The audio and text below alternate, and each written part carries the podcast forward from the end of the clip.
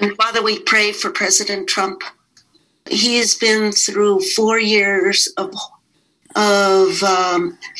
false accusations and just a lot of antagonism and the hostility and hatred. And I'm sure that these last weeks have been not only tiring, but very deflating and discouraging. So we just pray for him as a human, as a man who must be discouraged and disappointed with the way things have turned out. So we ask, Lord, first of all, for a heart of forgiveness and for rightness with you and with those who have been against him, which is half the country. So, Lord, we just pray that you might undergird him with strength and wisdom, your wisdom. Father, I just pray that you will help us to have faith, to believe, and to obey what Jesus said, that in the world you will have tribulation. But be of good cheer, I have overcome the world. And help us to remember that and to remember he's told us over and over not to be afraid. And also when things like this happen, Christianity tends to grow like crazy. And I just pray for that also. In Jesus' name, amen. Amen. Stay in prayer, guys. Everybody ready to get into the Word. We are in chapter 12, and I gave you not only an introduction to this new section that we're in that focuses primarily on living out the Christian life, and sometimes living it out. There are difficulties. The first century church faced persecution. Some of the believers actually died inside this structure for their faith because they proclaimed Christ, and the government was against Christianity at that time. And I think there's some applications we can draw from understanding not only the historical perspective, but the instruction that we have in the passage before us. I see the first 11 chapters divided into two parts. One deals with the provision of God's righteousness, 1-8, where God has provided his own righteousness for those that would trust in him. We call that justification, so that's kind of the focus of 1-8, justification by faith, along with the principles of how to live it out, that's 6-8. And then he vindicates. We've been spending the last few months looking at the vindication of God's righteousness. What about Israel? I thought they were God's people. Why are they set aside? What is God doing with Israel? And we've seen that he still has a plan for them. They are simply set aside for a temporary time frame, and then he will bring them into a saving relationship, nationally at least.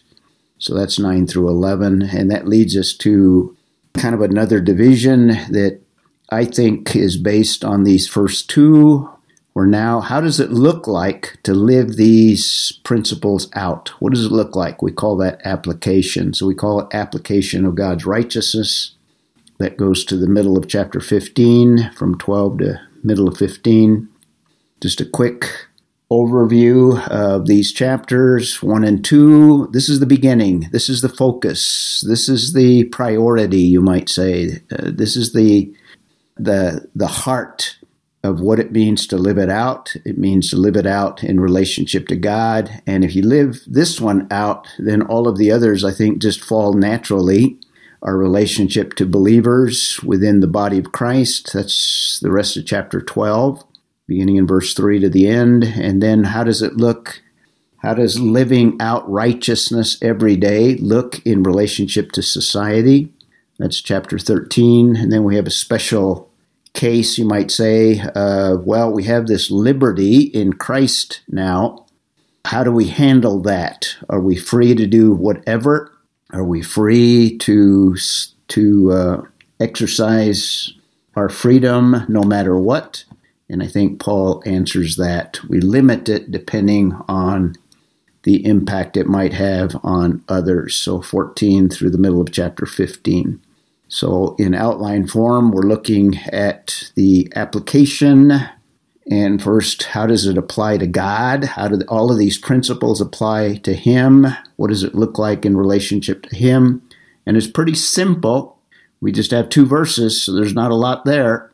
And we have not the first exhortations, but building on exhortations that we have in chapter 6. I don't know if you noticed, but first 11 chapters, there virtually are no exhortations except for four that are clustered together that we looked at in chapter 6. Paul can't wait to chapter 12 to apply some of the principles that he looks at in chapter 6, and I'll review them as we get into the passage today. We'll go back to chapter 6. So what does it look like? And simply put, I've divided it into three parts, starting with presenting oneself to God. Now, it uses the word body, but I don't think you can put your body on the altar of God without your mind and without your will, without your soul, without your whole person.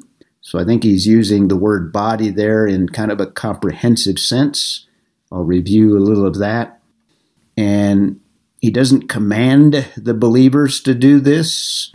He pleads with them on the basis of the grace, the mercy of God. We saw that. We focused on that last time. So this passage begins with therefore. And I took that therefore in a very, very broad sense to include all of chapters 1 through 11. I won't review all of that. I urge you, that's that pleading. He's urging the brethren, this is for believers, on the basis of mercies of God, the mercies. We reviewed some of them. And now he gives, not strictly speaking, a command, but guidance, or this is what he's pleading. This is the essence of the pleading, is the presenting of self or oneself, you could say there.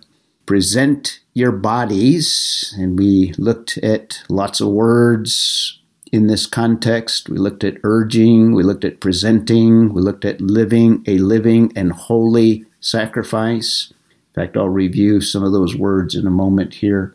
But this is the heart of what Christianity looks like. It's a day-by-day, moment-by-moment, nanosecond-by-nanosecond, presenting our whole beings to the Lord, making ourselves available is the idea here. In other words, seeking what He wants rather than what we may want, attempting to live for Him rather than living for ourselves. And we're going to see in verse 2 when we get there, that he gives us a little bit further insight into what it looks like to present your bodies. And the last part, so he pleads, and then he encourages the presenting of self, and that should result in personal worship, which is part of this presenting. Even the presenting is an act of worship. So we looked at the word that's summarized in the phrase service of worship, which the word is hard to translate.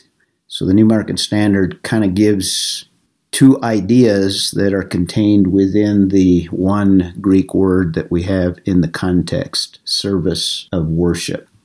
And just a quick reminder of the unique, you might say, or interesting words that Paul uses here.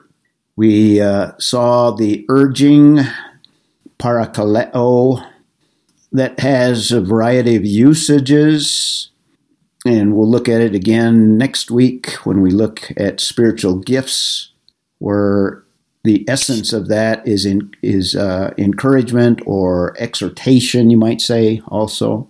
So that word has the idea of motivating, encouraging, exhorting, and it's translated urge. But it could be translated, I exhort you as well, or I encourage you as well. That fits within the broader concept of parakaleo. So we camped on it last time. Go ahead. Norm? Our motto, or what do you call it? Logo? I don't know what you call it. I forgot what you call it. Anyway, in the cavalry was "let's go." It was a French word. "Allons" means "let's go." It's kind of that urging the men forward. Yep. Kind of thing. And what was that word for? I wanted to say this, not that. But what was that word for service? The Greek word. We'll get to that. I'll get to that. I've got it on my list here. I'm not there yet. Yeah, right. No problem. I'm reviewing it.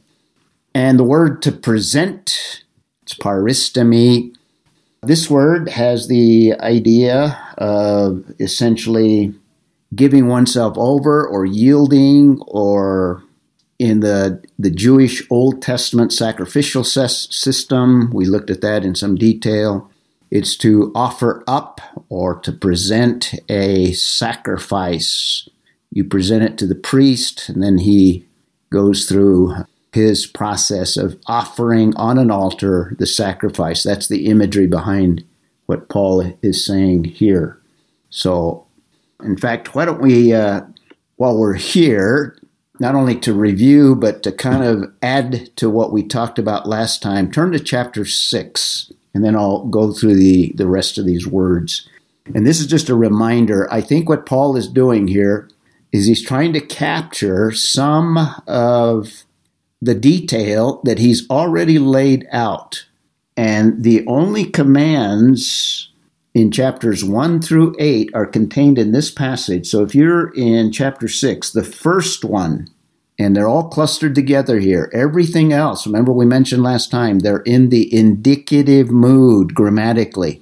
Statements of fact, statements of reality, statements of theology, statements of doctrine, you could say. The first one we have in verse 11. Would somebody read that one? 6:11. I got it. Go ahead. Even so, consider yourselves to be dead to sin, but alive to God in Christ Jesus. Okay, the exhortation there, or the imperative, is consider. And it has the idea of kind of think through. It's a, remember that was the logizomai word, which has the idea of reasoning through or coming to, in this context, coming to a conclusion. And the conclusion is based on everything that he's talked about in terms of the Christian walk in the preceding verses in chapter 11.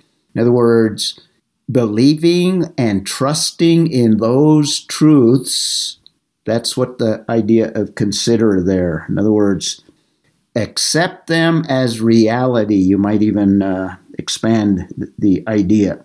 Even so, expect what is real, that you are, in fact, dead to sin and alive to God in Christ Jesus. So he's appealing to the idea of our mentality. Now, somebody read 12 and 13 real quick. Therefore, do not let sin reign in your mortal body, that you should obey it in its lusts. And do not present your members as instruments of unrighteousness to sin, but present yourselves to God as being alive from the dead, and your members as instruments of righteousness to God. Okay, do you notice there? Another command in verse 12, do not let sin reign in this case here.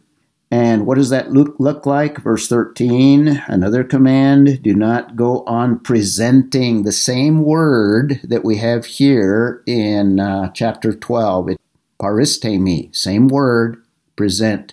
That's why I think chapter 12, he's just reminding us of what he's already developed in chapter 6. And notice in verse 13, it's stated twice, presenting the members of your body. See the similarity there? In chapter 12, it's like presenting an offering, but in this case, it's kind of the everyday situation. You have to face different circumstances, and in every circumstance, you have two options. You have the option of doing what the flesh wants, or you have the option of doing what God wants, and we have to be on guard. So you have presenting your members as instrument, or your body as instruments of unrighteousness. That's the negative aspect. In verse 2, he's going to give us this same contrast using different words, but the same idea, instruments of righteousness. And then we have the word again, paristemi, but present yourself to God. The same idea that we have in chapter 12 as instruments of righteousness. In other words, making ourselves available to those things that God would empower us to be involved in.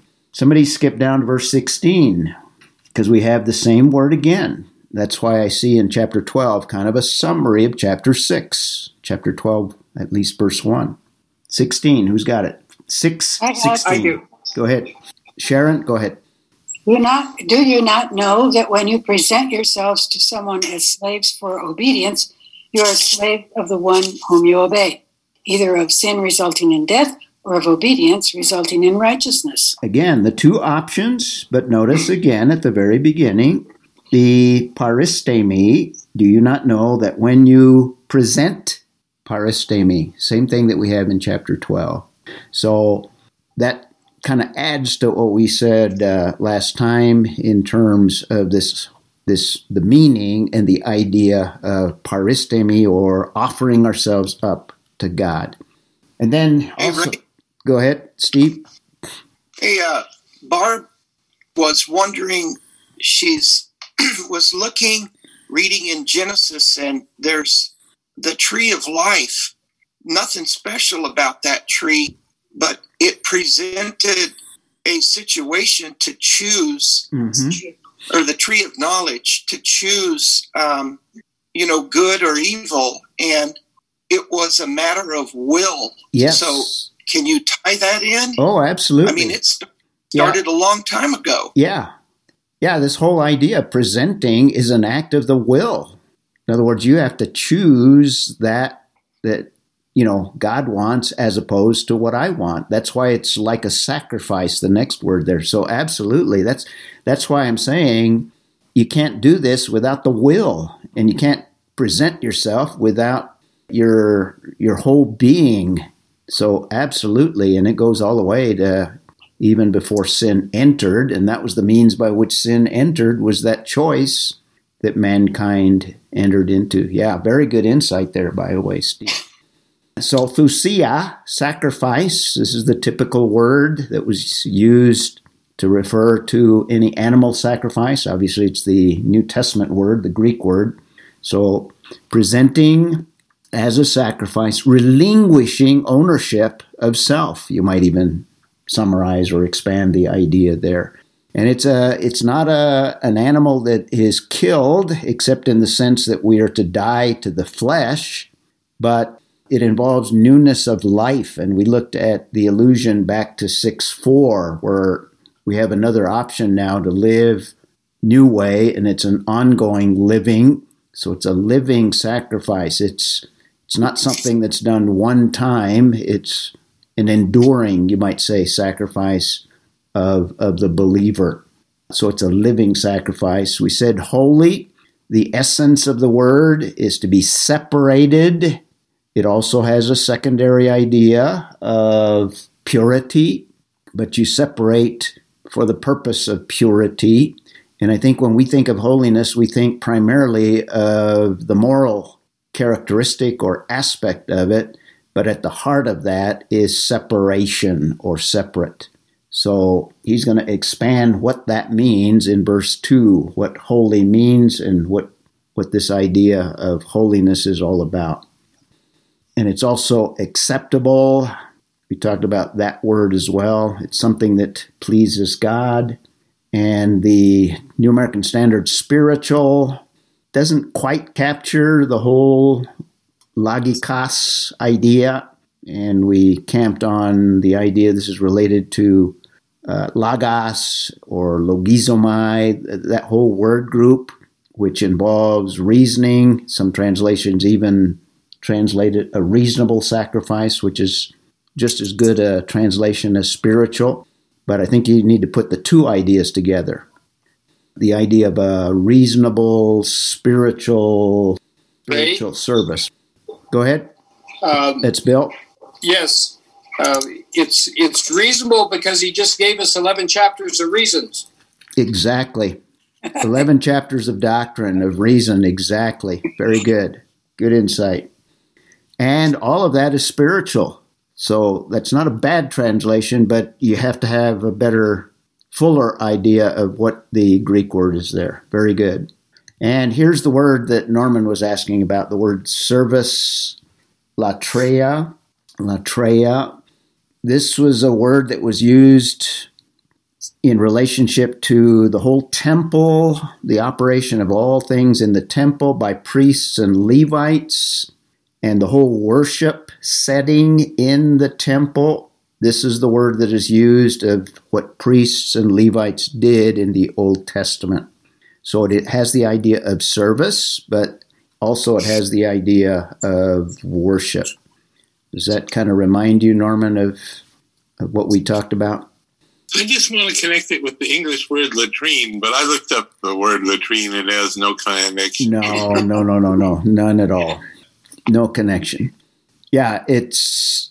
it does in the caste system, though. The latrine people are the servant, the servile people, but that was why I once made a comment I made in the past. No. In fact, this is an elevated term. This was people that were closest... in the Jewish system, the closest to God, the ones that would call others to holiness. Okay, so that's the word service of worship, trying to combine the two concepts, the two ideas. And the main point that we made is all believers in the New Testament are priests. There is such a thing as a holy priesthood, and the priesthood of all believers. In other words, we are all to worship and to bring service and service of worship. Every believer in Christ, we all are called to that position. We're called a kingdom of priests in the book of Revelation. So we're all offering service, and the main service that we offer is the availability of our entire being. That's the presenting aspect. And go ahead, Mary Lee. Wasn't that a most radical concept that our daily work, and even like the latrine workers in Christ, are offering an acceptable sacrifice to the Lord in the carrying out of their daily duties, and that's why Paul would exhort the slaves to obey their masters and to do all things well, because that was part of their worship, and it's part of our worship too, to have him with us, to be serving him in whatever role we are in at the moment. In every role, actually. In other words, every circumstance can be an act of worship, dependent on whether we are doing it in the power of the Holy Spirit, yielded to God, and or whether we are doing it in the flesh. Ray? Jim? Ray? Jim? It seems like it starts with the development of a mindset of becoming increasingly conscious of how God is involved in one's life on a moment-by-moment basis. Right. Which means you can become sensitive to the smallest things that are going on in your life with respect to how God is, relating to you. Exactly. That's the logikos idea, the reasonableness or the rational aspect of it. Yeah. Cognizant in your mind, moment by moment. Very good. And we kind of summarized verse 1 last time as submitting to God moment by moment. That's the essence of what it looks like in our relationship to God. So that brings us to verse 2, the process of presenting oneself. And the only reason I use process there is to alliterate, as I tend to do here, but it's the whole idea, the working out of presenting, or what does it involve? How does it work itself out? So he's going to expand the presenting idea in verse 2, and there's a positive and there's a negative. He gives the negative first, much like what we had in chapter 6 that we just read. And I kind of summarize what he's saying is we need to resist the pressures of the age in which we live in. and I've chosen the word age there deliberately. That's the actual literal meaning of the word that is used there. So let's look at the negative first and expand it and consider some present day ways that appears or what it looks like. So the first, and here we have the first exhortation, by the way, the first imperative, first sentence in the imperative mood. In fact, there's two verbs, and the first verb is negated, the verb to be conformed, except in this context, not be conformed. So the little phrase, do not be conformed, are two words in the Greek text. The verb itself, the idea of conforming, and then the little not in the Greek.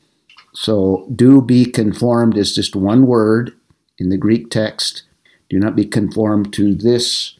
New American Standard translates it world, because it's that idea of worldliness, the idea of the thinking, the idea of conforming or fit into the mold of what the world does. And in this context, world that is separated and even antagonistic to God himself.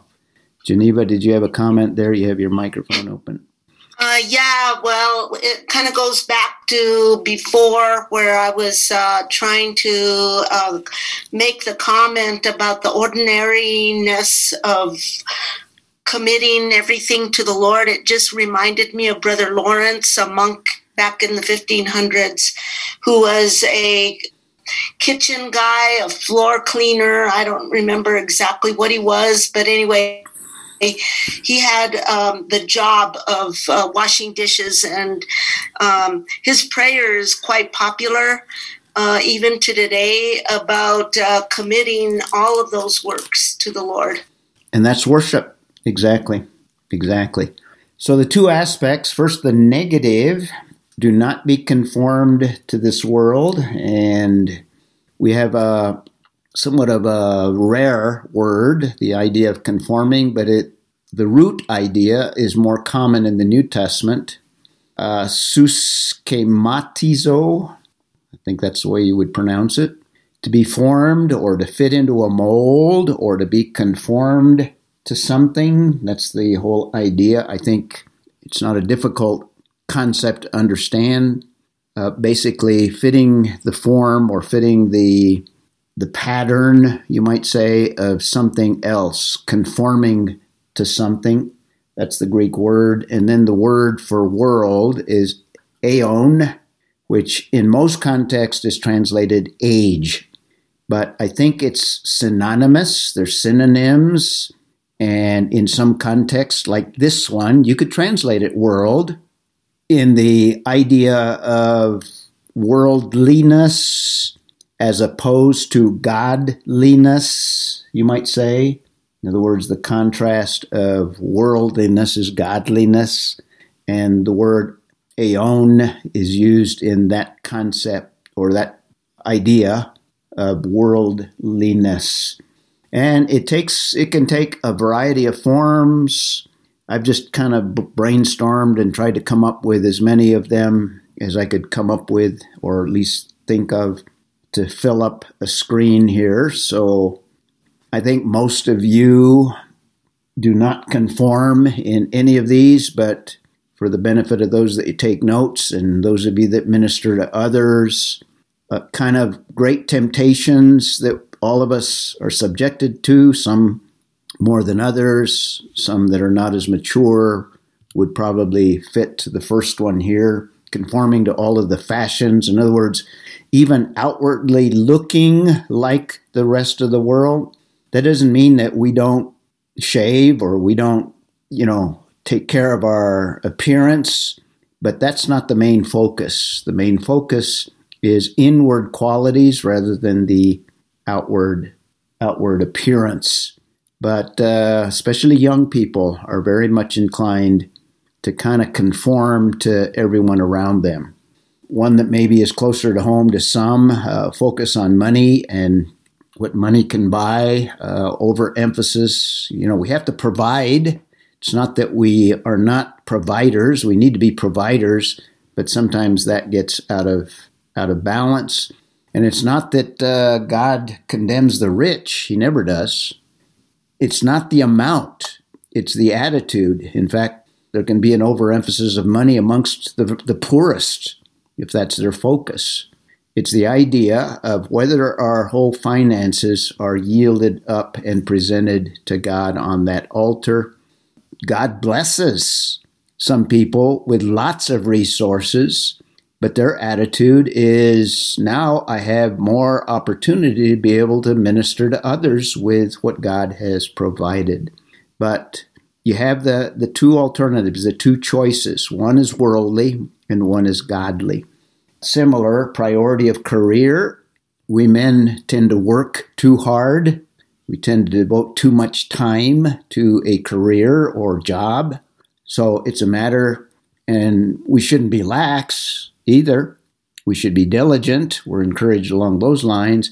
But again, it's just the attitude. In other words, how do I view my career? Is it to advance my ministry and to be a ministry, or is it to advance myself that I might rise up in the corporation or company? Related to that, is that to gain more power, to have more power? And there's nothing wrong with power. There's nothing wrong with position. It's the attitude, one is worldly and one is godly. Maybe God has granted some great power. Vice President Pence is a believer. And he has used, I think, his position to minister to those around him. I know that he has a ministry in the life of Trump himself. And by the way, there's evidence that Trump has trusted in Christ, not recent, but closer to the beginning of his term. But the point I'm making here is you can use whatever power God has given you, either for him, presenting it to him, and or for self-promotion. And same with positions, etc. Ray? Hey, Ray? Ooh, a lot of comments on that one.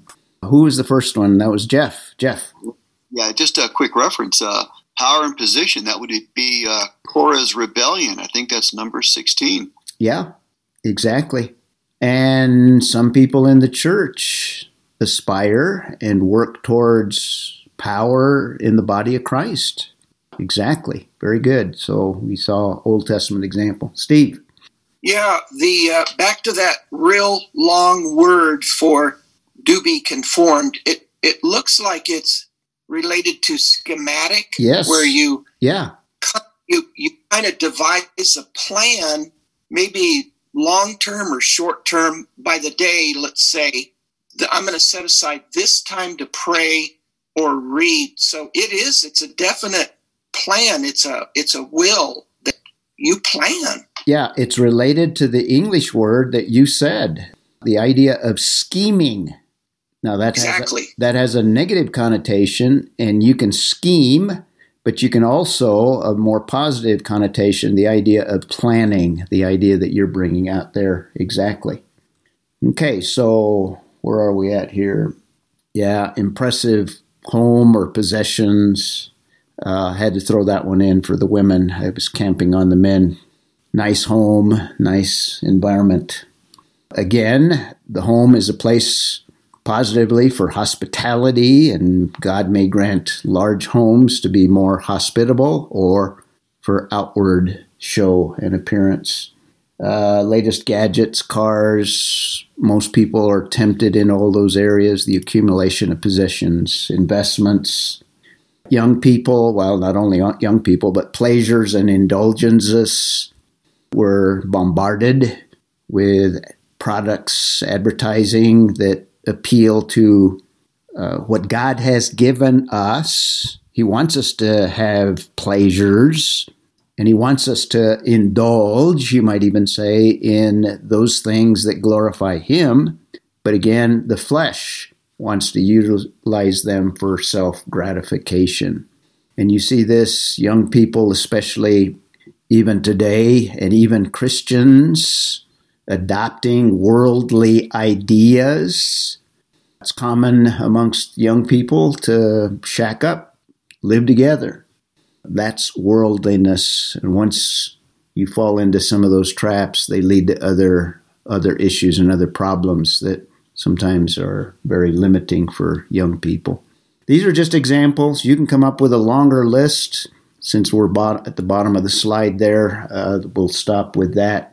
But these are areas that you can utilize in encouraging other believers along the lines of presenting their bodies as living and holy sacrifices. Ray? Go ahead, Mary Lee. Aren't these also, these are the idols that we have in our life that hinder us from following God and being available to Him? Absolutely.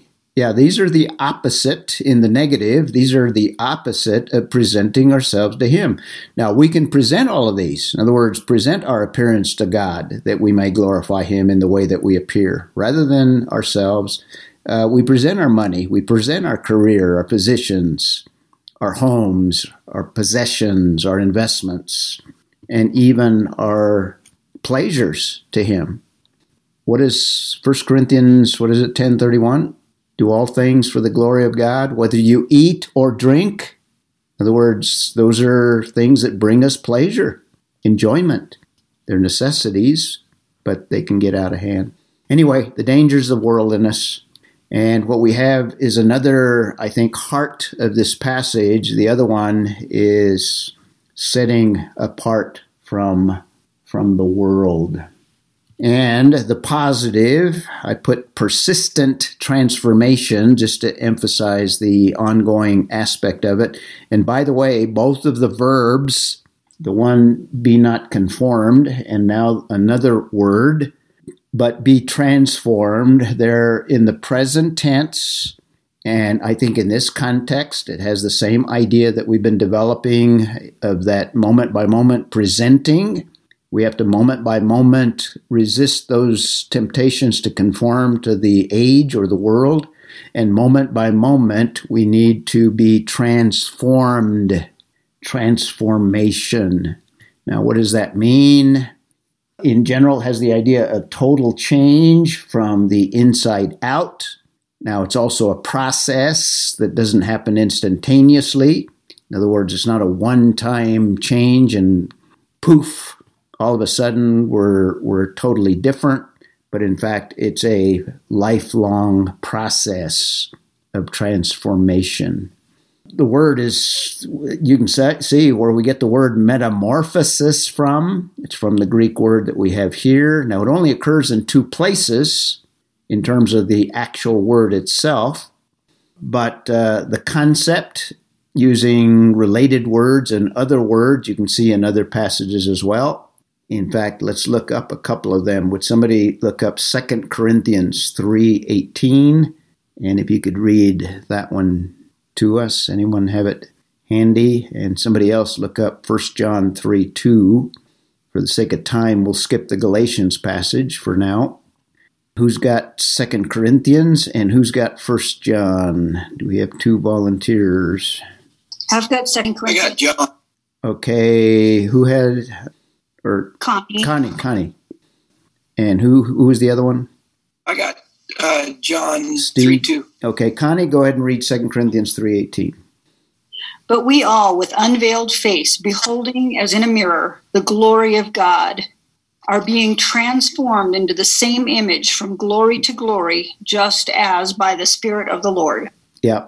It's not this same identical word, but it has the same idea in the Greek text there, and certainly the same concept, being transformed, and it's ongoing.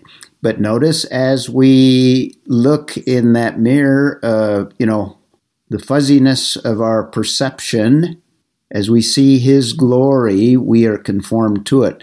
It's that whole idea. In fact, you could use all of those verses that speak of conformity to the image of Christ, conforming to His image. We become more and more Christ-like.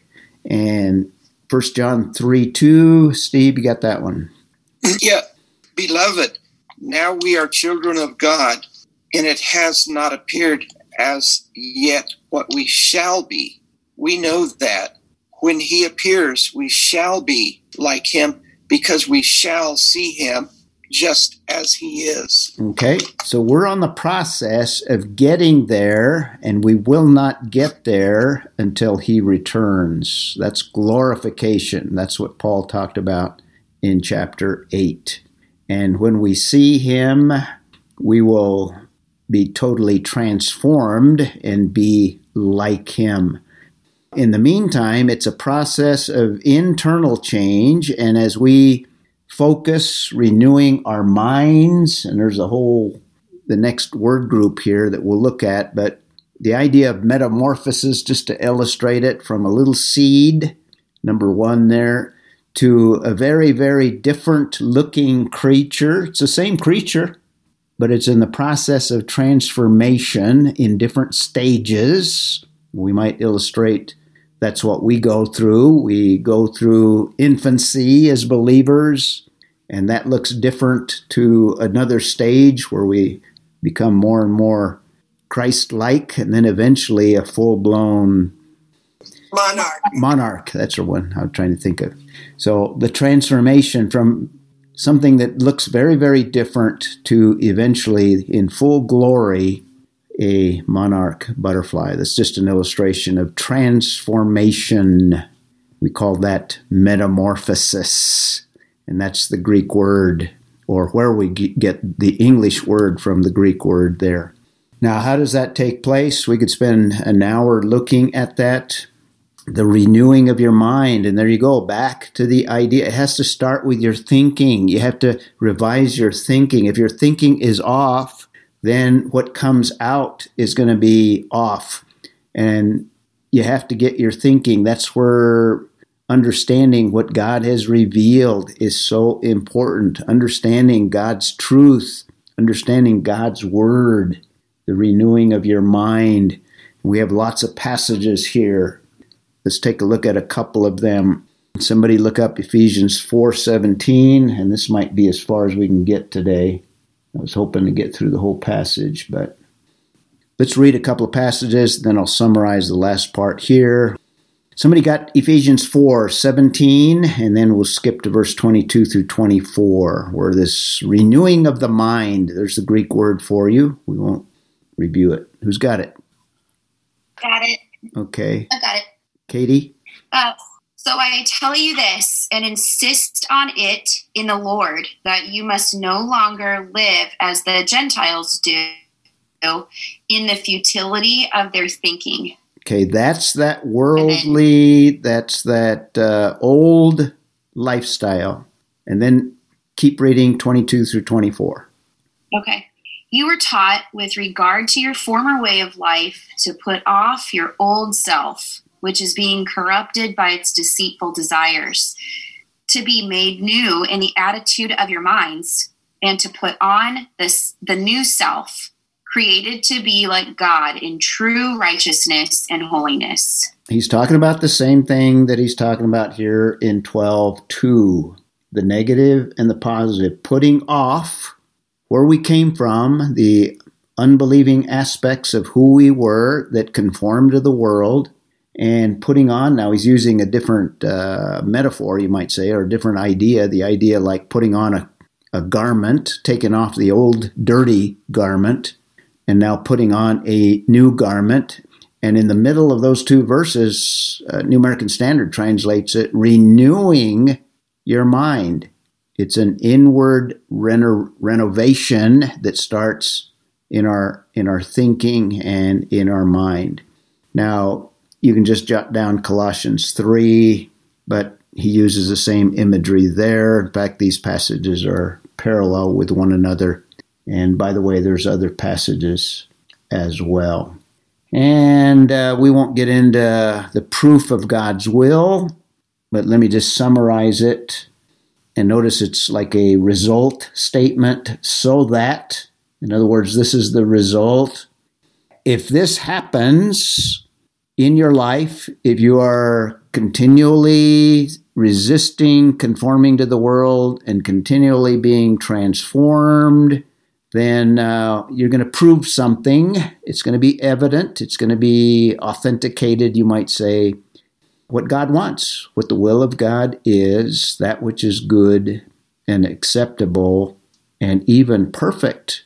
And I think that's a description of God's will. But it'll be made evident, I think. It'll be proven out. It'll be observable. The way we live will be observable when people see that process of transformation. Well, we actually did get through verse 2, but we didn't expand that last part of it, the proof of God's will. We'll save that for next week, and we'll use that to introduce the next passage. Who wants to close for us today? Anyone care to close? Reiterating some of the things that we've already not only talked about in the study, but at the very beginning as well. Norman, do you have your mic open? I do have my mind open. Dear Heavenly Father God, we love you. We thank you for this wonderful Bible teaching and concepts that it's awfully early here in California, and I wish I could have been more attentive than I was. But we thank you that all these wonderful concepts are now swimming around in our brains, will be elaborated on next week.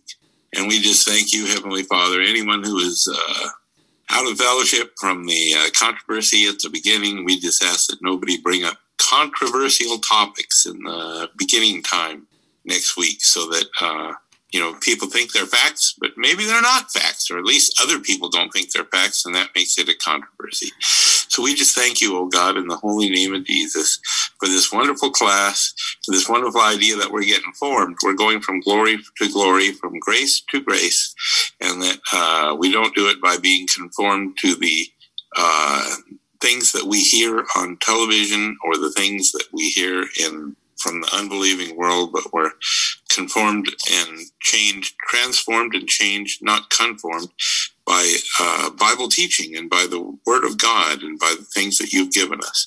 Thank you, Heavenly Father, for everyone who attended today. May it be a source of spiritual growth in their lives. In the holy name of Jesus, amen. Amen. Amen. Have a good week, you all. Thanks, Ray. Thank you all. We'll see ya. See you later, Ray. See you guys. Bless you all. Bye, everyone. Bye. Thanks, Ray. Drive safe, Mike. Thank you all. God bless. All righty. See you all.